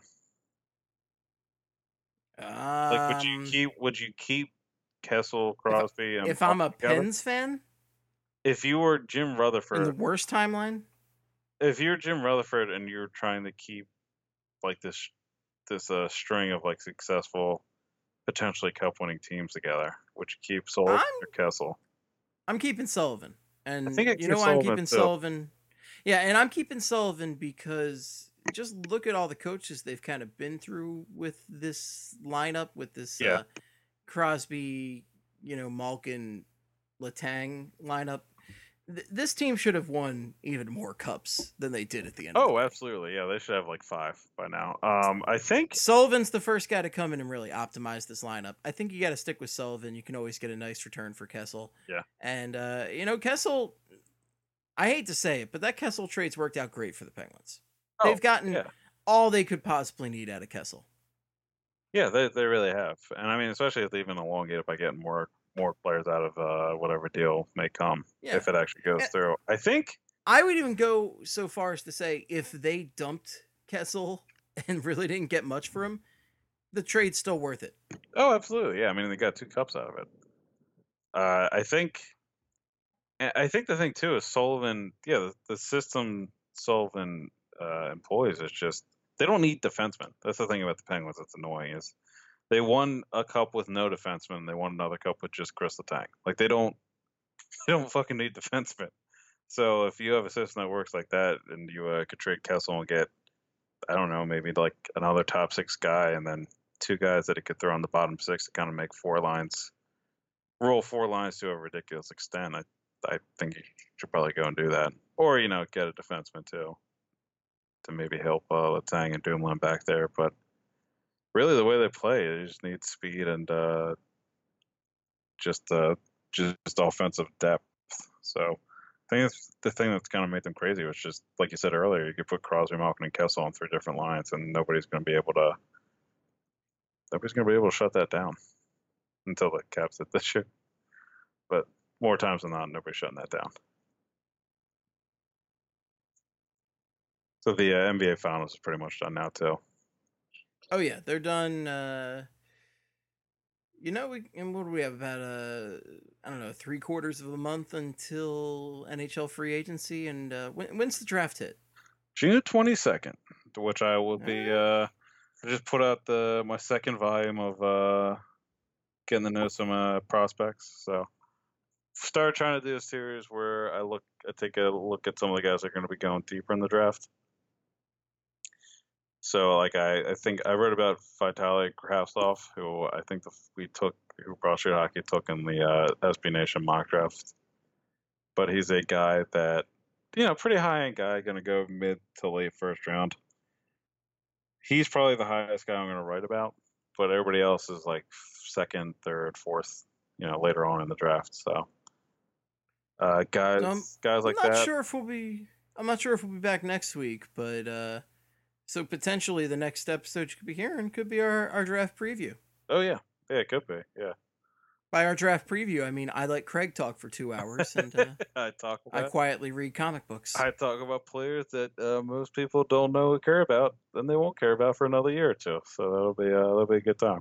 I will say though, it's it's a weird it's a weird year for me in terms of like keeping up with the draft stuff because usually when I haven't been writing, like the years I haven't uh, you know, after Flyers Faithful and before Broad Street Hockey, it was pretty easy to just kind of keep track of like guys that are supposed to go in the first round and everything, and kind of like spend all your time focused on that after the Flyers were out of the playoffs and everything. But like this year, uh, trying to do that and you know applying for jobs and everything too, uh, it's been kind of hectic, and I I only get to know about these guys in the later rounds that I'm actually writing about. Like like I don't I couldn't even tell you who I want the Flyers to take in the first round right now. Like I know the names. I don't know the nuanced differences between the guys. I actually be like, well, I kind of want to take him at 14. Like you could throw three names at me, and I'd be like, they all take, they all sound good. I have no idea. So it's Yeah. like being at the diner at three in the morning while you're blind drunk. Yeah, yeah, exactly. This is fine. Give me food. They're like, hey, do you want chicken parm or a bowl of cereal? You're like, "The Yes. same difference. Just put it all together. Combine them into chicken chicken parm cereal. Honey nut parm. put it all in a big plate and just throw some orange juice on top, and I'll eat it. I don't even care anymore. A, a little chocolate syrup would be great. Thank you. And a Coke. Can't remember the last time I was drunk in a diner, Steve. It's it's been a while. I'm getting old. That was basically my entire college existence. Yeah, Not so college, much definitely, these days. yeah. Yeah. Yeah. Now nowadays I just go I, I was like Saturday I went out for it's uh, Philly beer week. Went out, hit a bunch of places up in the afternoon. And then at like eight o'clock got home and I'm like, Yeah, I'm pretty tired. Pretty fucking tired. Yeah, I have like five beers now. I'm like, oh man, it's whew, that was a long night of drinking. oh man, getting fucking old as shit. Getting old. I'm old. It's terrible. It's terrible. It's terrible. Maybe maybe Ron Hextall could hear about this and start to accelerate the team. Yeah, maybe we should know at the clock out before I turn 40. I want to see a, uh, I want to see a Flyers Cup here. I'll just call it We- we- quits. we got the Phils and we got the Eagles championships in my lifetime now. You're up, Flyers. Yeah. Let's do this thing. Good to know. Um Yeah, but I think we're I think that's about that. yeah, I got nothing. Uh yeah, if you have any feedback, best place is on twitter.com.org.edu. Uh you can follow Craig at sports right. are bad Uh, dot edu. Can yeah. By the way, I mean, sports are bad. It might be changing. So if you want to, you know, jump on that, there might be a Craig likes plant soon or Craig likes Mm. home remodeling. Craig likes Craig likes gardening. Corn is good. HG Craig TV, something, uh, something like that. Yeah, yeah, yeah. And you can follow me at Steve uh, NBCSN. No, um, it's flyperbole dot ca or uh, Esteban. No, it's it's either flyperbole or Esteban. You can follow either one of those. Flyperbole would be the preferred follow for hockey stuff, and of course, be sure to follow BSH Radio, Broad Street Hockey. Good stuff all around. Uh, I'm completely out of gas, guys, but thank you so much for listening. And until next time, as always, good night and good hockey.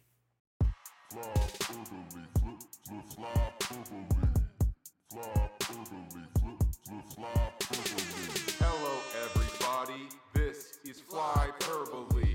It is a podcast about hockey, mostly the Flyers, but also other hockey things, like other hockey teams that play the sport of hockey. Steve, but not Steve Hartnell, and Craig, but not Craig Berube. No, this isn't all those hockey guys.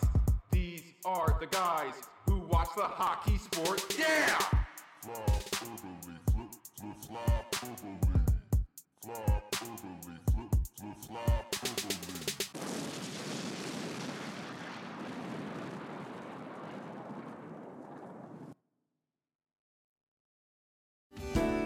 Hello, I'm Spencer Hall from SB Nation, and I want to tell you about my new show, It Seemed Smart. It Seems Smart is a show about people doing things that, for some reason or another, seem smart at the time. Those things might include doing a little cocaine and driving a bike up a mountain. Or, I don't know, maybe racing 100 miles per hour across the country in the middle of the night with no one's permission. Or even stealing a bat from an umpire's room in a Major League Baseball park. Check it out, and if you like it, tell a friend. I'm Spencer Hall. Don't do anything smart.